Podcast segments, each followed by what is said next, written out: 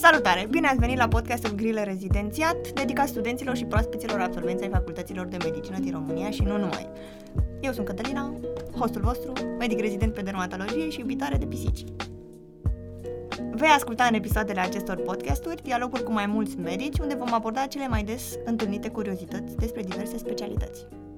În primul episod din această serie de podcasturi îl avem pe medicul specialist pe chirurgie generală și influencerul dr. Mihail Pautov, care a absolvit Carol Davila și în prezent lucrează la Institutul Clinic Fundeni. Ce o să afli aici? Află care este de departe cel mai bun centru de pregătire, care este mentalitatea în 2020 referitor la femeia chirurg și care sunt mentorii care l-au format pe acesta. Să-i dăm drumul. Bine ai venit, domnule doctor, și mulțumim că ne-ai acceptat invitația. Nu cred că are nevoie de introducere doctorul Mihail, fiind foarte cunoscut pe rețelele sociale, însă de a fi, înainte de a fi influencer și a te cunoaște lumea de pe Instagram, ești medic și împărtășești cu ascultătorii noștri uh, 12 ani de muncă și studiu. Deci înțelegi emoțiile, curiozitatea și indecizia prin care trec uh, studenții atunci când li se adresează întrebarea ce vrei să-ți iei la rezi. Da, și chiar mi-aduc aminte de această emoție uh, și cred că mă întorc destul de des la ea și mă întreb, ținând cont de, să zic, de experiența acumulată de până acum, dacă aș face aceeași alegere.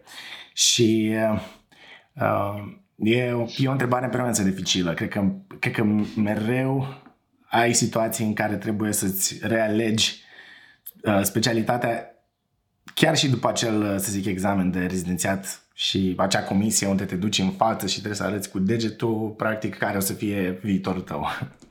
Da, da, da.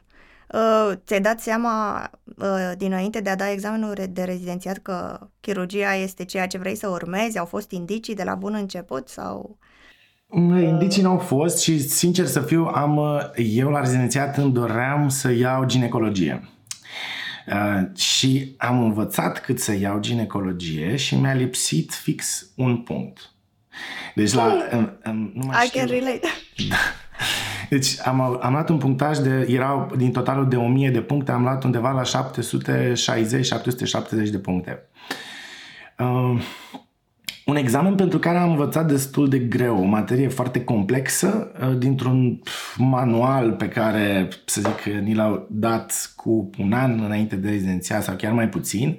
În fine, toți am învățat în aceleași condiții. Deci, uh, examenul de rezidențiat mi se pare echitabil și e, mm, e un efort pe care toată lumea îl face într-o cursă prin care demonstrezi cât poți tu cerebral să duci, cât poți să înveți, cât poți să înțelegi, în ce măsură poți să răspunzi la niște întrebări. După rezidențiat, cum ziceam, am luat acel punctaj de 760. Când am ajuns la, în fața comisiei, atunci, nu știu cum se face acum, atunci ne chemau pe toți într-o zi la amfiteatru din sub. Era o comisie cu un ecran foarte mare pe care erau afișate practic specialitățile care rămân vacante și veneam toți în ordinea notelor să alegem specialitatea. Uh, colega din fața mea care avea cu un punct mai mult decât mine a luat ultimul loc de ginecologie. Wow. Și am zis, fac, ce mă fac? Și practic, din co- la ce mă gândeam atunci era posibil să iau genetică, îmi plăcea cumva genetică și îmi plăcea partea asta de cercetare la care într-un fel am ajuns acum și prin chirurgie, ceea ce a fost un oarecare paradox. Uh, dar în momentul acela mi-am dat seama că trebuie să-mi aleg nu neapărat specialitatea, ci să-mi aleg specialitatea în funcție de mentorul pe care îl voi avea. Pentru că toți cred că am trecut uh, prin, uh, în, prin facultate prin materii care nu sunt neapărat apetisante și nu le-am fi dat o șansă, dar ne-au plăcut pentru că am avut un, uh, să zic, asistent de grupă foarte șmecher care știe să-ți explice în așa fel încât mm-hmm. să înțelegi. Uh, din păcate, foarte mulți uh, nu fac decât să-ți transmită uh, materia scrisă în carte care este scrisă foarte rece. Ori noi suntem da. oameni, avem empatie și trebuie să cumva să empatizăm cu ceea ce facem, să înțelegem, să ne placă secretele meseriei. Uh, și atunci cred că mentorul este cel mai important, mentorul e acela care cred că te poate face să te îndrăgostești de orice fel de specialitate alege. Și toate sunt atât de complexe și toate sunt au părți frumoase și mai puțin frumoase, astfel încât mentorul mi se pare mult mai important decât, uh, uh, să zic, specialitatea în sine. Și atunci uh, îl aveam cumva prieten îndepărtat de familie pe uh, actualul conferențiar Vlad Brașoveanu de la Institutul Clinic Fundeni. Uh, uh-huh. Și toată lumea povestea cât de virtuoz e, cât de tare rezolvă el cazurile și cât de șmecher chirurg e și a zis, ok, uh, ginecologia are și o mare parte de chirurgie, de ce să nu mă duc un an spre chirurgie să văd ce înseamnă chirurgia? Și atunci m-am îndrăgostit de această specialitate extrem de complexă și dificilă și așa am da. ales chirurgia. Îți mai amintești cum a fost primul an de rezidențiat? Cât de covleșitor a fost? Păi hai să zic cum a fost prima zi de rezidențiat. Uh, cumva, uh, după șase luni de învățat în bibliotecă, cu cărți, cu creioane colorate, cu toate manualele, manualele practic încercuite, adică deschideai o pagină, e acel scenariu clasic în care deschizi o pagină și toată pagina este colorată, că tu vrei să-ți colorezi doar părțile pe care vrei să le memorezi, dar totul este colorat. Uh, prima zi de rezidențiat uh, m-am uh, dus spre, uh, spre Fundeni, îl sunam pe doctorul Brașoveanu, domn doctor, bună ziua, uitați, eu ajung în prima zi, da, Mihăiță, hai, vină, te aștept. Uh, ajung la Fundenți, zic, domnul doctor, îl sun iar doctor, unde, unde trebuie să ajung? Zice, păi, la chirurgie, unde? Zic, păi ok, pe unde, pe unde, pe unde urc, pe unde... Uh, mai Mihai, să nu mai fută la cap, pac, și mi-a chis telefonul. Și atunci mi-am dat seama că am cum stă treaba în rezidențiat. Adică atunci a fost primul meu contact cu această structură ierarhică militară, care este efectiv o structură, ce puțin în chirurgie, asta se simte foarte tare, este o structură ierarhică militară, în care tu nu ai voie să comentezi la ăla care este și cu jumătate de an mai mare decât tine, tu trebuie să asculti în permanență de el, iar el ascultă de următorul, celălalt ascultă de următorul și există un șef suprem la care te adresezi doar în cazuri de urgență, la care stai cu capul plecat, de care asculți. Și atunci dacă tu trebuie să dai, cum să zic, atât de mult credit unei persoane, trebuie să te convingi că această persoană este uh, integră din toate punctele de vedere și că te poate ghida în următorii șase ani și că te poate învăța în următorii șase ani. Uh, bun, am ajuns pe secție cu un halat, cu un stetoscop, cu, uh, cu un caiet din acesta dictando mare și cu multe carioci ca să-mi iau notițe. Să... da, da, da. Bun, și atunci mi s-a, cum zic, atunci am luat primele palme în care ni s-a explicat că la chirurgie nu avem ce să facem cu stetoscopul, că stetoscop în cel mai rău caz găsim la camera de gardă dacă chiar avem de-a face cu stetoscopul și nu l-am folosit în următorii șase ani.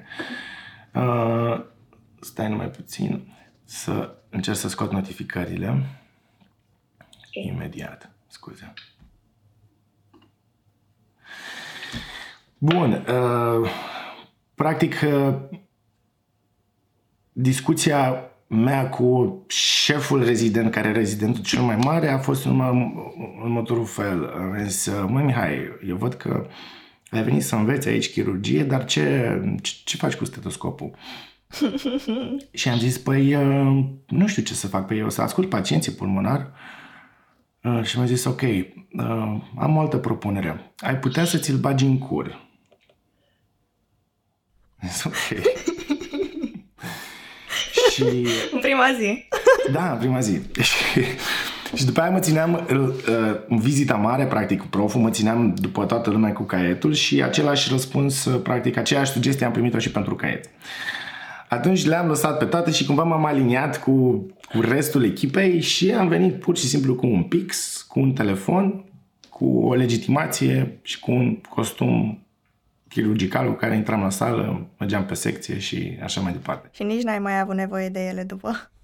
Da, nici n-am mai avut. Încercam să aveam un telefon atunci pe care încercam să-mi notez pacienții, să-i țin minte. În fine, în final uh, trebuie, trebuie într-adevăr să nu ai, nu ai cum să ai, să-ți iei, adică cumva e un viraj de la învățăcelul care și ia notițe, face scheme și memorează totul pe caiet spre a memora totul, adică spre a vira în, uh, într-o activitate în care n-ai cum să ai acel caiet în sala de operație, când ieși din sală și ai o urgență pe secție, trebuie să știi toți pacienții pe de rost, pe la, la vizită trebuie să știi pe toți pacienții pe de rost, trebuie să știi în permanență uh, cu ce ai de face și atunci acele notițe sunt cumva inutile. Deci asta a fost da. cumva prima zi de, de rezidențiat și cam așa a urmat tot rezidențiatul.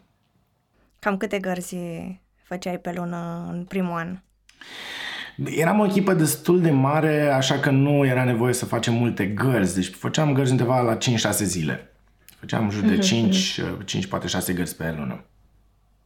Și cam ce implicau? Era teroare, era măcar cel puțin în prima lună nemai fiind uh, făcând așa ceva înainte? Cum, uh... Da, erai cumva, cum să zic, gărzile erau la Fundeni, gărzile se făceau în, uh, în trei linii. Prima linie erai tu care erai cel mai fraier, a doua linie era, să zic, un medic rezident de anul 3-4 care deja știa ce se întâmplă, putea să te scoată din, uh, din chestii, dar care se ocupa de cazuri un pic mai grave. Uh, și linia întâi care era un medic specialist sau un medic primar care în principiu pe care nu prea să zic, trebuia să-l deranjezi decât dacă efectiv nu, nu te descurca, era ocupat rezident, să zic, linia a doua sau era de intrat în sală sau era de, de, de pus un diagnostic complex. Uh, gărzile cum erau? Te sunau uh, la 11 noaptea și spuneau, uh, uite, trebuie să vii la pe secția de vasculare, un pacient cu posibil cu un abdomen acut. Partea bună era că din dinspre, practic, dinspre corpul în care stăteam noi până la chirurgie vasculară, trebuia să facem drum de vreo, să zic, 5-10 minute, uh, timp în care aveai timp uh, să, să-ți deschizi telefonul, să cauți abdomen acut, semne, simptome, manifestări, investigații și să, practic, să treci prin, prin toată materia cât să ajungi la pacient și să fii cât de cât informat. Asta Traseul era perfect. De 10 minute, 15 casă. Ce tare! Da, în rest trebuia să ai, practic, parte, asta era partea mai complexă când trebuia să te duci pe alte secții la pacienți uh, cu, pat, cu alte patologii care erau suspecți de o, să zic, de o, uh, de o afecțiune chirurgicală. În rest, uh, fiind un spital de cronici, Institutul Clinic Fundeni, practic aveam de urmărit în mare parte pacienții noștri de pe secție, pacienții altor doctori, dar pacienți chirurgicali. Și atunci lucrurile cumva erau mai simple. Dar asta e o chestie, cum să zic, asta e o chestie standard pe care pe care toată lumea o povestește. Primele gărzi sunt cele mai, uh, cele mai înfricoșătoare pentru că uh, na, te ții după linia a doua, înveți să, să faci ce face linia a doua, dar de multe ori nu ai suportul lui pentru că el este la o altă urgență mai mare și tu ești trimis uh-huh. să ai primul contact cu un pacient și da, e foarte, în primul an în special e foarte greu, când tu ai stat mai cu cărțile în mână și acum trebuie efectiv să te duci la un pacient super complex care are o patologie complexă, să, să te uiți la el, cum zic, să, să ai contact cu el și să vorbești cu el ca și cum tu știi despre ce e vorba, cu toate că tu habar nu ai despre ce e vorba, e, că trebuie să facem, cred că trebuie să facem și un curs de teatru în, în facultate. da, da. După atâta experiență, care crezi că sunt cele mai des uh, întâlnite intervenții și patologii? Adică ce ați avut cel mai des? În ce ai intrat, ce ai făcut? la noi în România sau măcar în România, în București? Da, depinde de, de profilul spitalului în care, în care lucrezi. Uh, un spital, să zic, de, cumva, cu cât un spital este mai complex, cu atât patologia sau mm, aria asta a diversității patologiilor se restrânge. Da? Cu cât un spital este mai bun în a face ceva, cu atât o să ai mai mulți pacienți din sfera aceea. Uh, Spitalele cronice diferă foarte mult de spitalele de urgență. Asta cred că trebuie să fie prima, uh, primul lucru de care rezidenții trebuie să știe uh, atunci când uh, se duc înspre un anumit spital, trebuie să, să, să-și dea seama dacă acela e un spital de, de urgență sau dacă este un spital de cronici. Uh, pentru că într-un spital de cronici, în mod cert, nu o să înveți niciodată urgențe. Adică pacienți care, concret, un tablou să zic, chirurgical de urgență, pacienți care vin cu dureri abdominale, pacienți care vin cu o apendicită, o colicistită acută, uh, cu vărsături, cu, um, cu sângerări digestive superioare sau inferioare, cu melenă, deci, uh, sau cu altfel de patologii uh, de, care țin de traumatologie, adică cu picioare tăiete, cu mâini tăiete, cu degete tăiete, um, căzuți, cu tot felul de plăgi, mușcați. Da? Deci asta este o patologie specifică unui spital de urgență. E o patologie interesantă, dar asta e genul de patologie pe care o înveți acolo. Și atunci, uh, cum să zic, aria, este, aria aceasta de patologie este mult mai diversă uh, și faci din toate câte puțin. La Fundeni, în schimb, nefiind un spital de urgențe, n-am avut parte de așa ceva în rezidențiat, am avut parte după aceea în specialitate. Uh, unde am devenit din nou un fel de rezident pentru un an, pe lângă un doctor care m-a învățat să fac urgențe, pentru că trebuie să le vezi. Um, n-ai, oricât ai citi, patologia chirurgicală în special, trebuie să o vezi, trebuie să pui mâna, trebuie să vezi cum se rezolvă, trebuie să urmărești pacientul. Um, la Fundeni, patologia chirurgicală este în proporție de 90% oncologie. Adică facem cancere de ficat, cancere de pancreas, cancere de, să zic, tract digestiv, înseamnă cancer de, de stomac, de colon, um, căi biliare și alte tipuri de cancere pe care le poți găsi în abdomen. Diferența este că la acest tip de patologie e o patologie surdă, nu este o patologie care implică urgență de cele mai multe ori. Și atunci uh, sunt pacienți care îți vin uh, investigați deja din altă parte, tu doar le continui investigațiile, îi programezi pentru operație și faci practic niște, particip în niște operații foarte complexe, cu un grad înalt de dificultate, ceea ce înseamnă că tu o să ajungi mult mai târziu să faci operațiile astea, dar până și pașii pe care îi faci în aceste operații de multe ori sunt mult mai uh, dificili și mult mai interesanți decât, uh, să zic, patologia de care um, se bucură, într-un, între ghilimele, un spital de urgență. Mm-hmm. Ai un top 3 al uh, centrelor de pregătire, al spitalelor din București? Depinde de ce vrei să faci, din nou. Uh, aș face un top 2 uh, și anume spital, sau hai să zic spital de, da, dacă vorbim de spital de cronici, este în mod cert Institutul Link Fundeni. Ce aici, din păcate, e, cum să zic, e o diferență foarte mare între top da? Între locul 1 da. și locul 2 și tot ce înseamnă restul. Pentru că Fundeni este undeva aici, iar tot restul începe undeva de aici. Um, nu-mi dau seama de ce este așa. Uh, probabil pentru că echipa de la Fundeni, uh, în generații și în, în mai multe generații, practic, au, uh, au fost conduse de profesori care au plecat afară, care au învățat de afară și au fost foarte ambițioși să aducă sistemele uh, performante de afară în ceea ce înseamnă tehnică chirurgicală, ce înseamnă aparatură, ce înseamnă instrumentar, să le aducă la Fundeni. Deci, practic, la Fundeni avem o, un bloc operator instrumentar și oameni uh, școliți afară care au adus școli uh, performante de chirurgie și l-au implementat în Fundeni. Din păcate, nu prea mai găsești în altă parte, la spitale de stat cel puțin, uh, așa ceva. Adică uh, nivelul este mult scăzut și mult diferit față de ce găsești acolo. Deci, mm-hmm. dacă, dacă vrei să mergi spre un spital de cronici și vrei să faci performanță, acela clar este Fundeni și nu știu să ți le recomand pe următorul. Sunt spitale bune care fac chirurgie, de exemplu, uh, Spitalul Județean Ilfov, în București, care au o echipă bună, dar nu, nu știu în ce măsură pot primi rezidenți. Uh, Spitalul Cantacuzino este un spital bun. Uh, și cam atât. Uh-huh. Și cam atât. În ceea ce înseamnă uh, urgențe, în mod cert, Spitalul Floreasca este un spital foarte bun, cu echipe complexe și multiple și de, uh, și de chirurgie plastică și de chirurgie vasculară, adică acolo se rezolvă cazurile, să zic, mm, de traumatologie grave. Uh, și din nou, mai, mai dincolo de asta nu, nu știu să zic alte spitale. Sau nu, nu, n-aș putea să recomand să zic alte spitale. În timpul facultății ai făcut uh, și practică gărzi în aceste două spitale? Da, în timpul facultății îmi plăcea să merg la Floreasca, la UPU. Și pur și simplu mă prezentam la UPU, spuneam că sunt uh, student și că vreau să fac practică. Și cred că e un, uh, cred că e un mod foarte bun de a vedea în uh, lucru multiple specialități. Pentru că nu po- îți vin îți vine toată area de, de patologii, să zic, acute și de acolo tu poți să urmărești pacientul dacă medicul strict de gardă este de acord pe orice secție. Când îți vine un infart miocardic acut, poți să-l urmărești cum îl ia cardiologul și cum îl duce pe sistemul de cardiologie. Poți să urmărești cazuri de neurologie, poți să urmărești din nou cazuri de traumatologie și să vezi, de exemplu, un chirurg plastic care reface o, nu știu, o plagă facială complexă.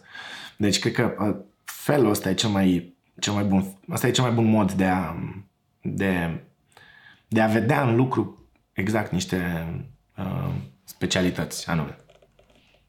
Uh, cât de importantă ți se pare implicarea în societățile studențești, mai ales în SSCR și workshop-urile pe care le fac ei? Crezi că e un lucru pe care ar trebui să-l uh, dobândească, să se ducă în continuare la workshop-uri, ajută la ceva de noduri și suturi și alte de chirurgii? Probabil că nu cred că sunt extrem de benefice, adică nu cred că este un must, ok? Uh, dacă însă pe tine te interesează asta și îți place să faci asta, mm, nu, nu cred că strică. Mm. Cu toate că atunci când vei ajunge într-o echipă chirurgicală, o să, cumva o să iei lucrurile de la zero. Pentru că fiecare echipă chirurgicală are felul său de a opera, are felul său de a face noduri, de a ține pense, de a deschide pense au instrumentarul lor uh, și tu o să înveți modul acela de a opera. Chirurgia e o chestie care se, e o meserie care se face în echipă.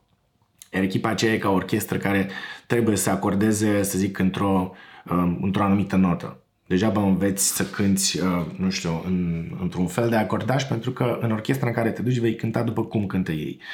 Uh, așa că am văzut, nu știu, studenți care veneau rezidențiat, deja cu niște idei preconcepute, deja cu un fel de a face nodurile, deja cu un fel de a face lucrurile și da, care s-au, să zic, reformatat și s-au aliniat la ce făceam noi uh, destul de rapid, dar nu pot să spun că uh, zic, un rezident care a făcut aceste workshop-uri în studenție față de unul care vine de la zero, nu pot să spun că există o diferență reală între ei.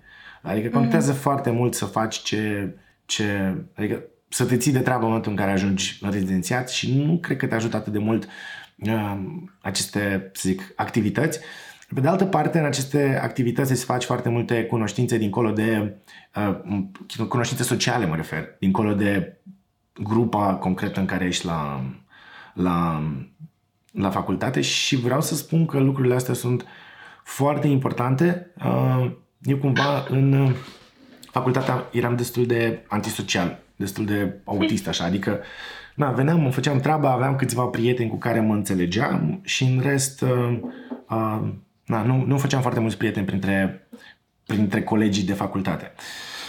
În schimb, cei cu care am, am păstrat legătura m-au ajutat foarte mult în timpul rezidențiatului și în special în timpul uh, specialității, pentru că încep să practici și din păcate în România sistemul sanitar este foarte dezorganizat și bazat pe cunoștințe. Uh, adică bazat pe, pe ce cunoștințe ai da? printre oameni. Uh, îți vine un pacient care are, nu știu, o patologie uh, neurologică complexă și ai nevoie de un consult neurologic pe care nu-l poți obține la tine la spital. Tu trebuie ca medic să ai două variante. Poți să suni la un spital, să zic uh, mai mare, un spital din apropiere care are o cameră de gard de neurologie să ceri un consult, dar medicul poate să zică îmi pare rău, e ora două, am plecat acasă, nu pot să mai consult sau îmi pare rău, am secția plină, nu pot să-l văd te refuză pur și simplu și tu nu mai ai altă soluție decât să apelezi la agenda ta din telefon, să scrii neurol așa și să vezi lista de neurologi pe care știi și să începi să-i suni să le ceri un favor să-ți consulte pacientul. Uh, și asta se întâmplă cam peste tot în România și e foarte important încă din facultate să-ți faci cumva o rețea de, uh, de cunoștințe, de, de prieteni, de colegi uh, cu care să poți ține ulterior uh, legătura.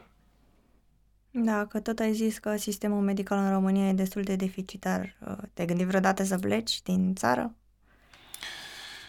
Da, m-am tot gândit, însă miza e următoarea. Uh, cred că atunci când pleci din țară, tu pleci ca să, cum zic, ca să găsești un sistem mai ordonat. Ok? Uh, în schimb, când rămâi în România și lucrezi în România, ai de-a face cu un sistem dezordonat de care unora li, li se poate părea mai interesant. Adică în permanență ai niște quest de rezolvat, în permanență poți să faci ceva mai bun, sunt foarte multe lucruri pe care le poți îmbunătăți. Uh, spre exemplu, direcția unui uh, specialist de orice natură ar fi el este următoarea. Ori să rămână și mulți își doresc cumva să rămână în spitalul mamă, spitalul în care au învățat și să facă să zic, acea specialitate la un nivel înalt. Însă, în momentul de față există scuze, în momentul, de, în momentul de față există foarte multe spitale de provincie unde lipsesc medici. Sau spitale de provincie în care găsești medici care lucrează acolo de zeci de ani, care au felul lor de a lucra și care de cele mai multe ori um, și-ar fi dorit să vină un medic tânăr care să aibă o experiență nouă, să știe, să zic, noi tehnici, uh, operatorii sau de orice alt fel, uh, și de la care chiar să învețe și care să îmbunătățească practic practica acelui spital. Da? Concret, în chirurgie sunt foarte multe spitale unde nu există medici care să facă laparoscopie. Și atunci tu, ca tânăr medic, ca tânăr absolvent uh, al rezidențiatului, ca tânăr specialist, dacă ai făcut un pic de laparoscopie în, uh, în spitalul tău, dacă te-ai dus la câteva cursuri de laparoscopie și aici, de exemplu, cursurile chiar contează, adică în momentul rezidențiatului și chiar și atunci când ești specialist, aceste cursuri, cursuri contează foarte mult pentru că sunt foarte aplicate. Tu deja ai văzut pacienți, ai văzut cum îi operează ceilalți, ce operații se pot face și când te duci țintit înspre un curs care te învață o tehnică pe care ulterior să o aplici imediat la pacienții tăi, doar atunci cursurile alea sunt într-adevăr benefice. Dar asta înseamnă că tu, dacă te duci la un curs de laparoscopie, dar tu n-ai un aparat de laparoscopie la tine în spital, tu o să uiți într-o lună tot ce ai învățat la acel curs. Uh, deci revenind la ideea asta, dacă vrei într-adevăr să schimbi ceva și să ai și satisfacția a faptului că te-ai implicat și ai îmbunătățit practica medicală într-un anumit loc, atunci România este cumva locul perfect în care poți să faci asta.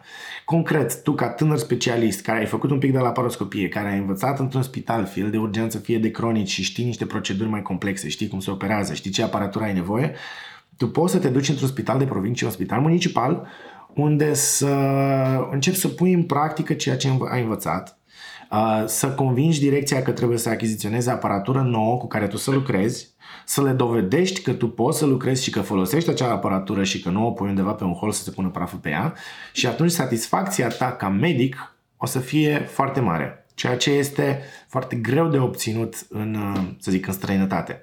În schimb, în străinătate te duci într-un sistem care este deja bine pus la punct, ți se dă practic fișa postului în care faci A, B și C și tu toată viața o să faci A, B și C. Mm-hmm. De ce crezi că s-a ajuns la o scădere așa a dorinței, a preferințelor absolvenților pentru chirurgie generală? Adică nu știu cum era la tine, dar acum, cel puțin anul trecut și acum doi ani, colegi de-ai mei și alți prieteni și uh, alegeau chirurgia numai dacă ajungeau la aproape de final, la Serios? cel mai mic. Adică cu ce punctaj se ia acum chirurgia? Pe la 600 și un pic, 580, cam pe acolo se trage linie. Sunt cam pe ultimele locuri, pe lângă celelalte medicina muncii, ok, epidemio, da. Păi nu mă miră, sincer. Pe mine, mă, sincer, mă miră când oamenii, când oamenii normali la cap se duc și ale chirurgie.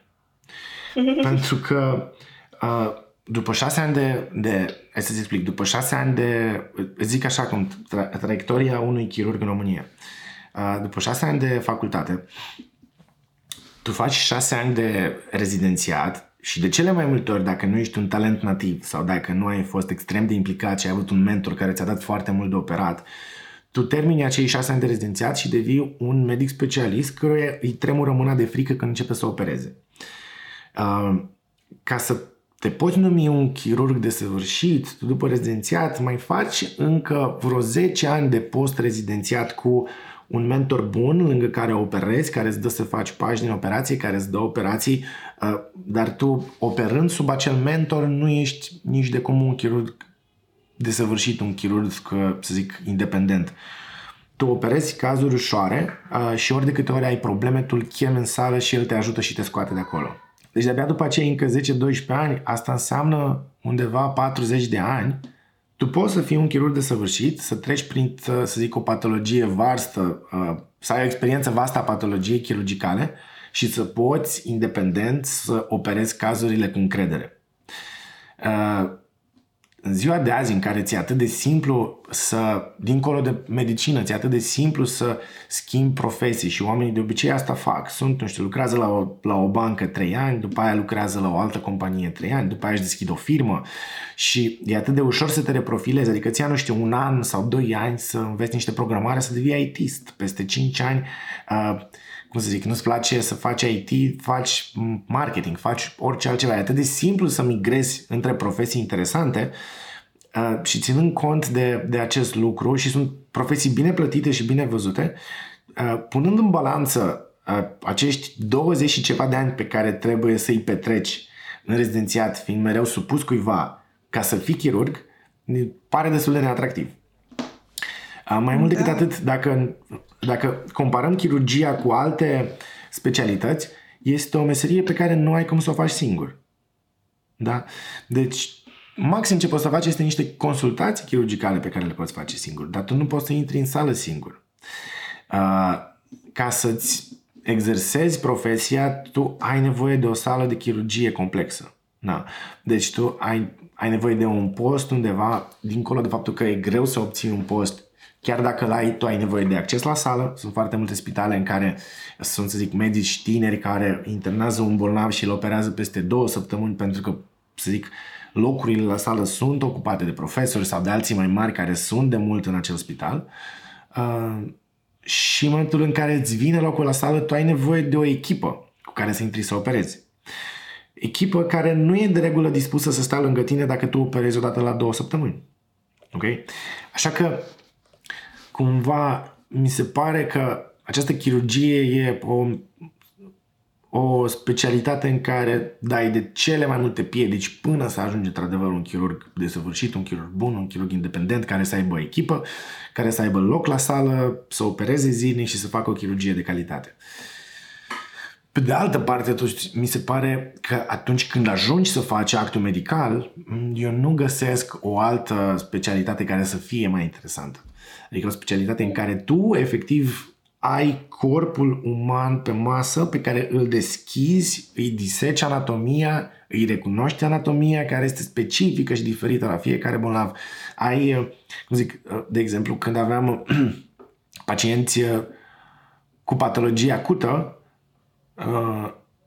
care de regulă, să zicem, fac un abdomen acut și acel abdomen acut este bombat, este uh, crescut în dimensiune, uh, chirurgii îi spun o kinder. O kinder pentru că o hmm. kinder are o surpriză, nu știi ce e acolo. Uh, când ai, adică e, cumva sentimentul este asemănător, știi? Când ți luai un copilărie mm-hmm. nou kinder și te gândeai ce, oare, da, da. ce jucărie o fi acolo, la fel și aici, e, practic e uh, E mereu un quest, e mereu o chestie, e o, o chestie pe care o descoperi și atunci trebuie să o rezolvi. Iar satisfacția de, de a descoperi aceste patologii, de a lucra la ele, a, acel timp concret, că practic toată lumea se zbate și face acest efort pentru acele câteva ore în care tu stai în operație, acel timp e incomparabil cu, adică nu îl poți compara cu nimic altceva. Sau eu, de exemplu, îl pot compara, am avut uh, în, uh, să zic, în primul an de studenție am avut o trupă și eram uh, și chitarist și vocal, mă rog, la o trupă rock și am ajuns să facem un album și să cântăm pe niște scene și cumva uh, uh, aș putea compara cele două sentimente. Adică ești plin de adrenalină și ești atât de focusat încât tu devii un instrument performant care execută o chestie super complexă. Tu în acele ore nu mai știi cine ești tu, cum te cheamă, ce probleme ai acasă, uh, ce-ți dorești. Tu pur și simplu tot ce faci este, ești atât de focusat uh, și această stare e însoțită cu atâtea descărcări hormonale încât e, uh, devine ca un drog. Ți-e greu de pe aia să te lipsești de, de acest sentiment. Da, că tot ajunserăm în uh, domeniul ăsta. Care ar fi motivația absolvenților să-și aleagă chirurgia având în vedere că, da, faci șase ani de facultate, mai faci încă șase de rezidențiat și știm că peste tot în țară, pe, indiferent ce specialitate, e problema că nu există posturi, nu? Ex- adică există posibilitățile posturi, nu, în privat... Există, există posturi, nu, da, da, mă rog, există posturi în provincie, cum ziceam. Mm-hmm. Deci dacă vrei să rămâi într-un spital universitar, trebuie chiar să fii, să zic, ori super performant și oamenii să aibă nevoie de tine, sau, din păcate, trebuie încă să ai cunoștințe și să te cunoască cineva, să fii nepotul cuiva, așa, așa. Uh, sau te poți duce înspre uh, spitalele de provincie unde sunt locuri, din câte știu sunt locuri. Intri pe uh, revista aceea Viața Medicală unde se postează săptămânal locurile vacante din spitale, tot ce se face să te înscrii la concurs, uh, te duci de un examen și ai un post. Posturile de chirurgie, să zic, în special în provincie, sunt destul de bine plătite. Adică, în momentul de față, dacă faci 4-5 gărzi pe lună uh, și ai un post întreg pe chirurgie, câștigi undeva la 10-12 de lei pe lună. Ceea ce pentru România este ok. Uh, ajungi să ai pacienții tăi din primul an, adică nu trebuie să mai stai la coadă uh, sub tutela unui alt medic timp de 10 ani până să ajungi să ai un post, tu ai direct un post acolo, vezi pacienții în gardă, orașele, în orașele mici, să zic, vestea se că a venit un chirurg nou, uh, se duce foarte repede și încep pacienții să vină spre tine și să te caute.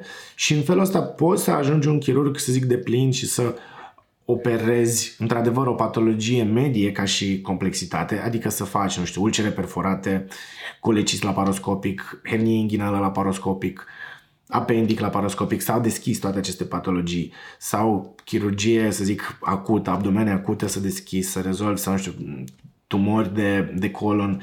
Uh, poți să faci această chirurgie, să ai satisfacția acestei profesii, să fii chirurg de plin, mai rapid decât poți să fii într-un spital universitar și să, să ai un venit ok.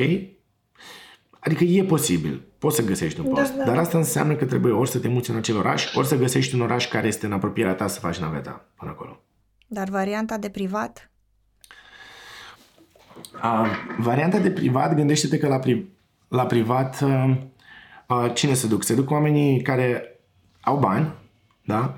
Uh, care sunt nevoiți să meargă la privat pentru că la privat de regulă găsești mai rapid loc, uh, să zic, să te operezi sau să faci orice fel de investigație sau tratament decât la stat uh, și oamenii care se duc pentru condiții mai bune.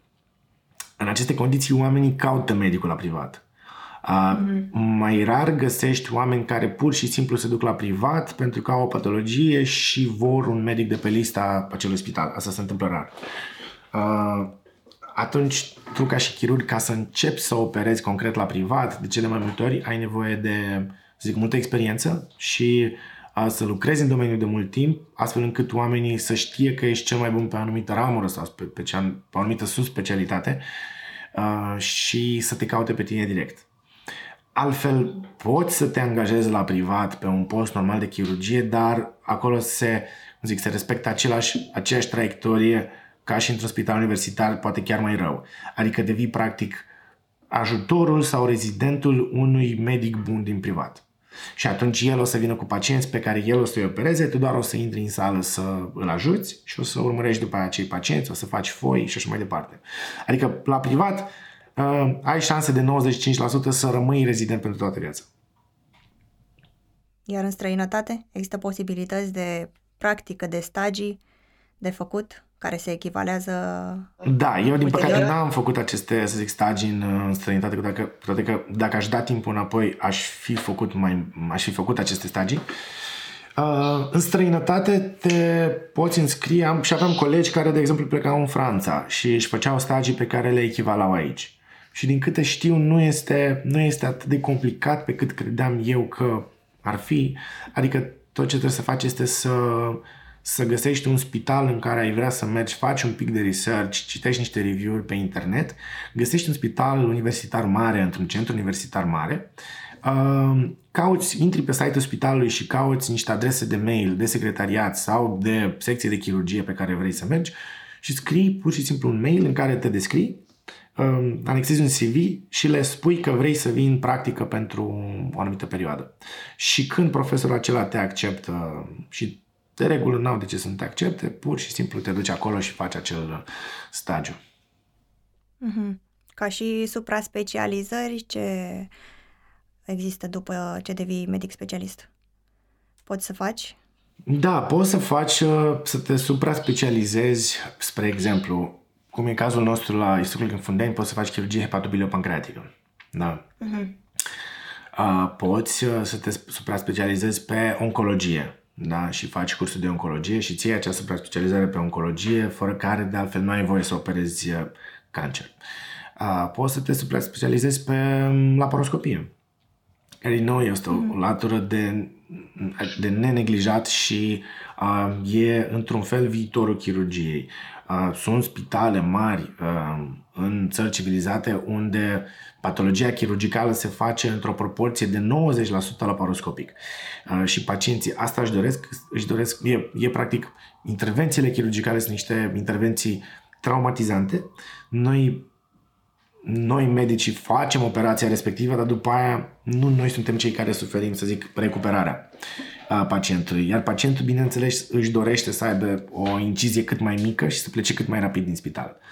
Da. Așa că această laparoscopie este o supra-specializare spre care aș tinde dacă aș fi rezident de chirurgie, aș, învă- aș încerca să învăț cât mai multă laparoscopie. Iar dacă spitalul în care învăț nu mi, nu mi oferă asta, sunt stagii care, sau să zic cursuri pe care le poți face, de exemplu la Ponderas cu profesorul Copăescu, care e cea mai tare școală de laparoscopie din, din România și care nu e departe de alte școli prestigioase de la laparoscopie din, din, alte, din alte țări. Adică dacă ai vrea să faci laparoscopie, cred că ăla e locul ideal în care, în care poți să te duci să înveți și inclusiv și stagii. Adică dacă ești chirurg rezident și vrei să te supra-specializezi pe laparoscopie sau să concret să înveți laparoscopie, poți să te duci liniștit la profesorul Copăescu să-i spui că vrei să faci un, un stagiu sau să mergi după stagiul tău, să faci câteva ore pur și simplu de practică uh, la dânsul și dânsul te acceptă fără nicio problemă. Mm-hmm. După șase ani de rezidențiat, uh, cam ce nu te așteptai să găsești în această specialitate? Uh...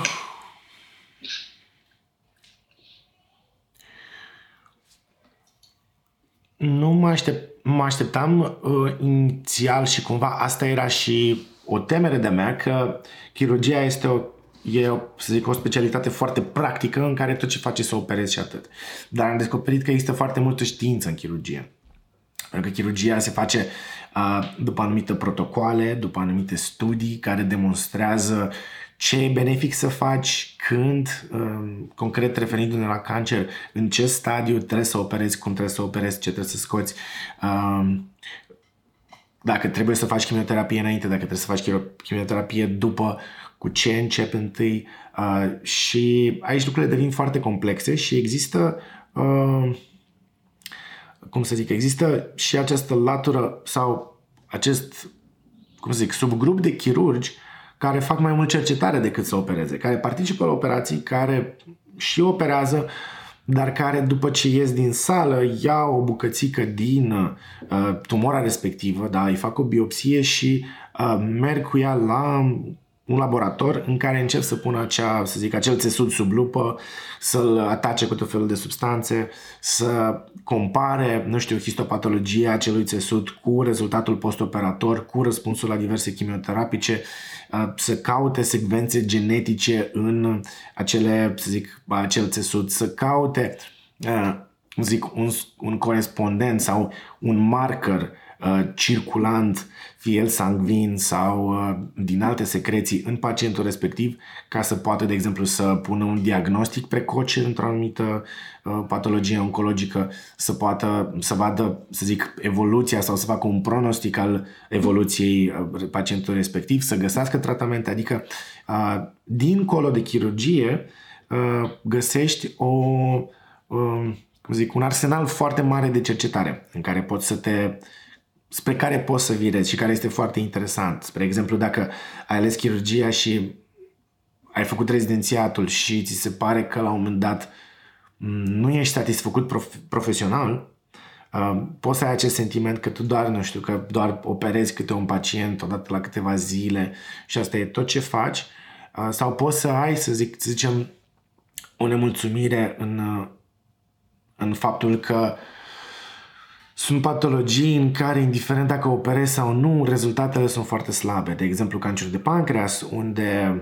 să zic, cu poți să ai un, să zic, o speranță de viață de 8, 9, 12 luni cu operație, fă, pardon, fără operație, uh, speranță de viață care crește undeva la 2 ani uh, dacă îi face o operație foarte complexă, mutilantă, cu foarte multe complicații postoperatorii și cu un tratament foarte agresiv chimioterapic. Și atunci te trezești în, în situația în care lucrezi foarte mult, depui foarte mult efort, dar din păcate cu foarte puțin rezultat în, în, înspre pacient. Uh, și atunci poți să virezi în această parte, să zic, academică și de cercetare, care, să zic, există în chirurgie și care, mă rog, a fost un, un fel de surpriză pentru mine, pentru că nu știam că poți să faci asta înainte de rezidențiat. Da. Înainte să pornim microfoanele, vorbeam cu băieții că tu ești și căsătorit, ai și o fetiță și eram curios dacă ți-a influențat cumva uh, rezidențiatul pe chirurgie, viața de familie. Că mulți sunt speriați de acest lucru. Da, uh, eu nu mai sunt căsătorit, am fost căsătorit, am divorțat acum 2 ani, dar într-adevăr pe, să zic, pe, în timpul rezidențiatului am fost căsătorit și, na, într-adevăr, uh, adică m-a ajutat soția destul de mult uh, cu copilul, dar și eu îmi petreceam destul de mult timp cu ea și, într-adevăr, cumva, pe parcursul rezidențiatului încercam cumva să bravez și să uh, avem așa dorința de a arăta altora că nu e atât de greu, știi? Dacă dau însă timpul înapoi, îmi dau seama că uh, e posibil, de ce poți, poți să ai o familie, în special dacă uh, nu crești singur un copil, ci ai pe cineva să te ajute, fie că este partenerul, fie că sunt părinții, pentru că medicina e o chestie care de cele mai multe ori uh, te duce și la urgențe, te duce la zile în care trebuie să stai o zi întreagă în spital și asta nu se întâmplă doar în România, se întâmplă peste tot. Uh, nimeni nu poate să știe, adică n-ai cum să ai un program fix în, în medicină. Chiar dacă programul tău este de la ora 8 și să zicem până la ora 2 sau până la ora 3, se întâmplă foarte des să-ți vină un pacient grav la ora 2.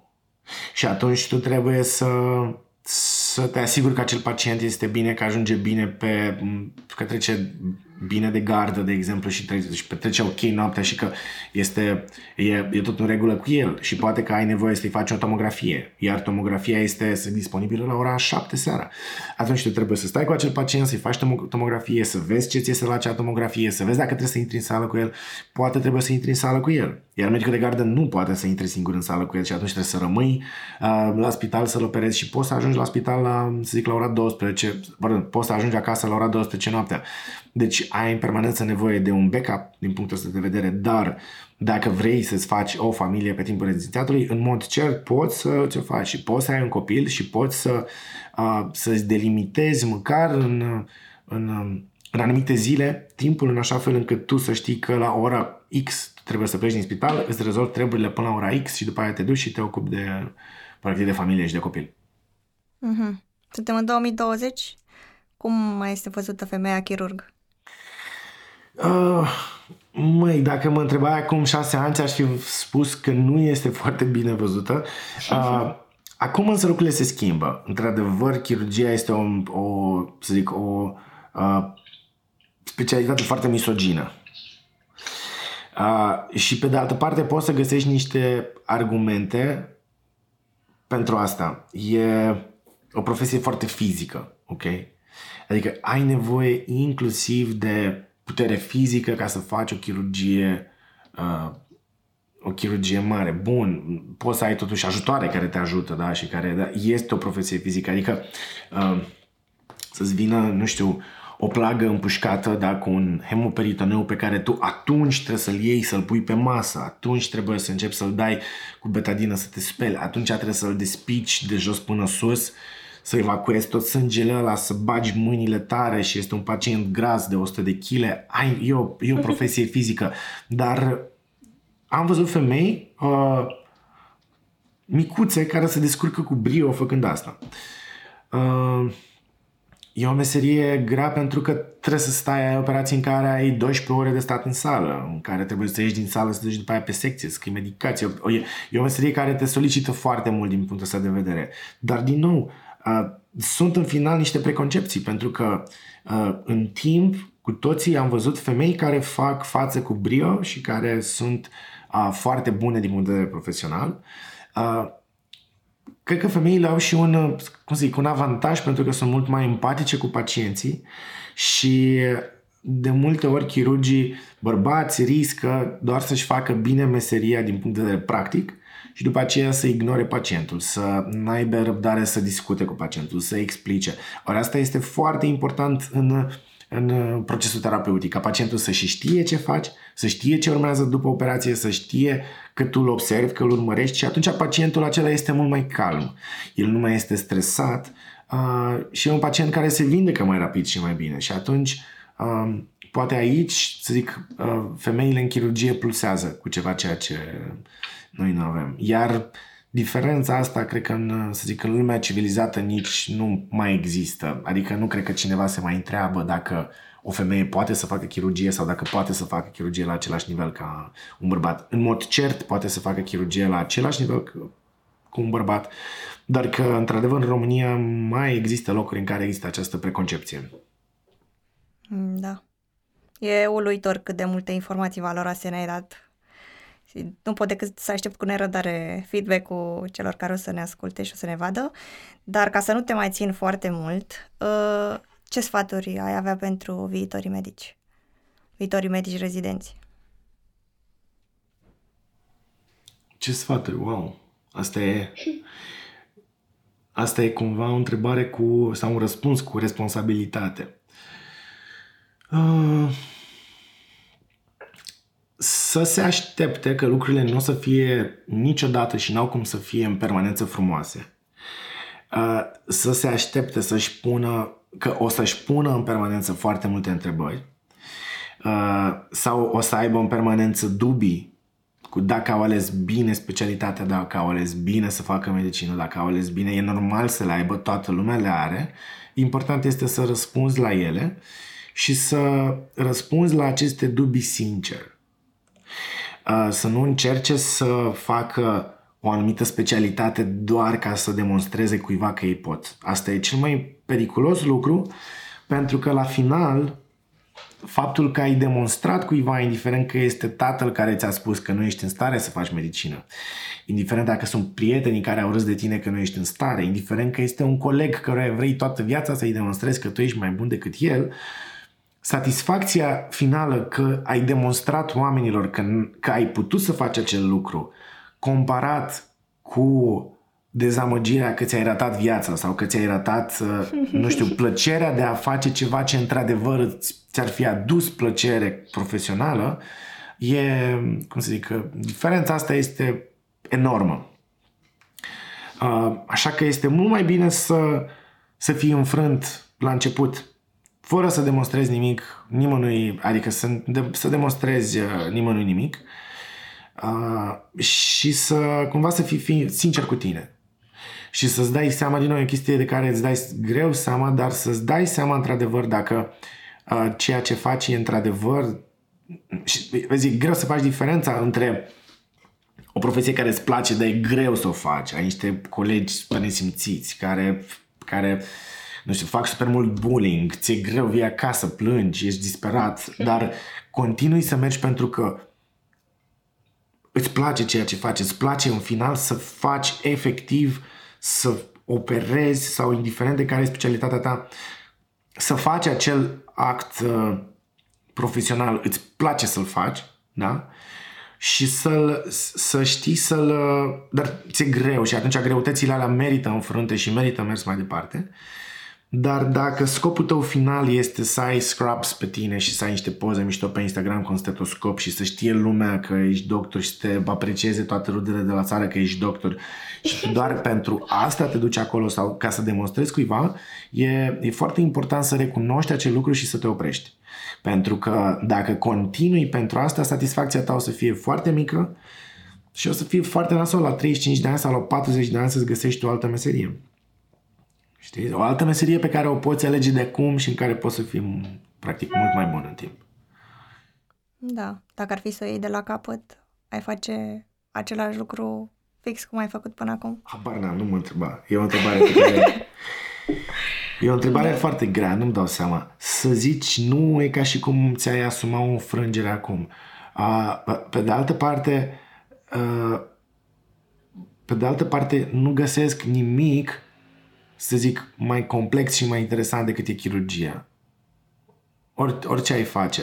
Poți să ai satisfacții financiare, poți să ai satisfacția unui lucru bine făcut, dar acel lucru bine făcut are un maxim posibil pe care îl poți atinge și care maxim nu ajunge nicăieri, niciodată la maximul pe care îl poți avea în chirurgie. Atunci când ieși din sală și ai rezolvat un caz, caz care pleacă după aceea pe secție și care are o, o evoluție bună, caz care, pe care îl externezi și pacientul care se uită la tine cu niște ochi sinceri și spune domnule doctor, vă mulțumesc că mi-a salvat viața, sunteți extraordinar și nu știu ce, dar nu te interesează că ești extraordinar de faptul că tu ai făcut atâta efort ca să poți salva viața acestui om și el să meargă mai departe și să trăiască, practic mulțumirea aceea că ai făcut acest lucru nu, nu reușești să o găsesc în nimic altceva.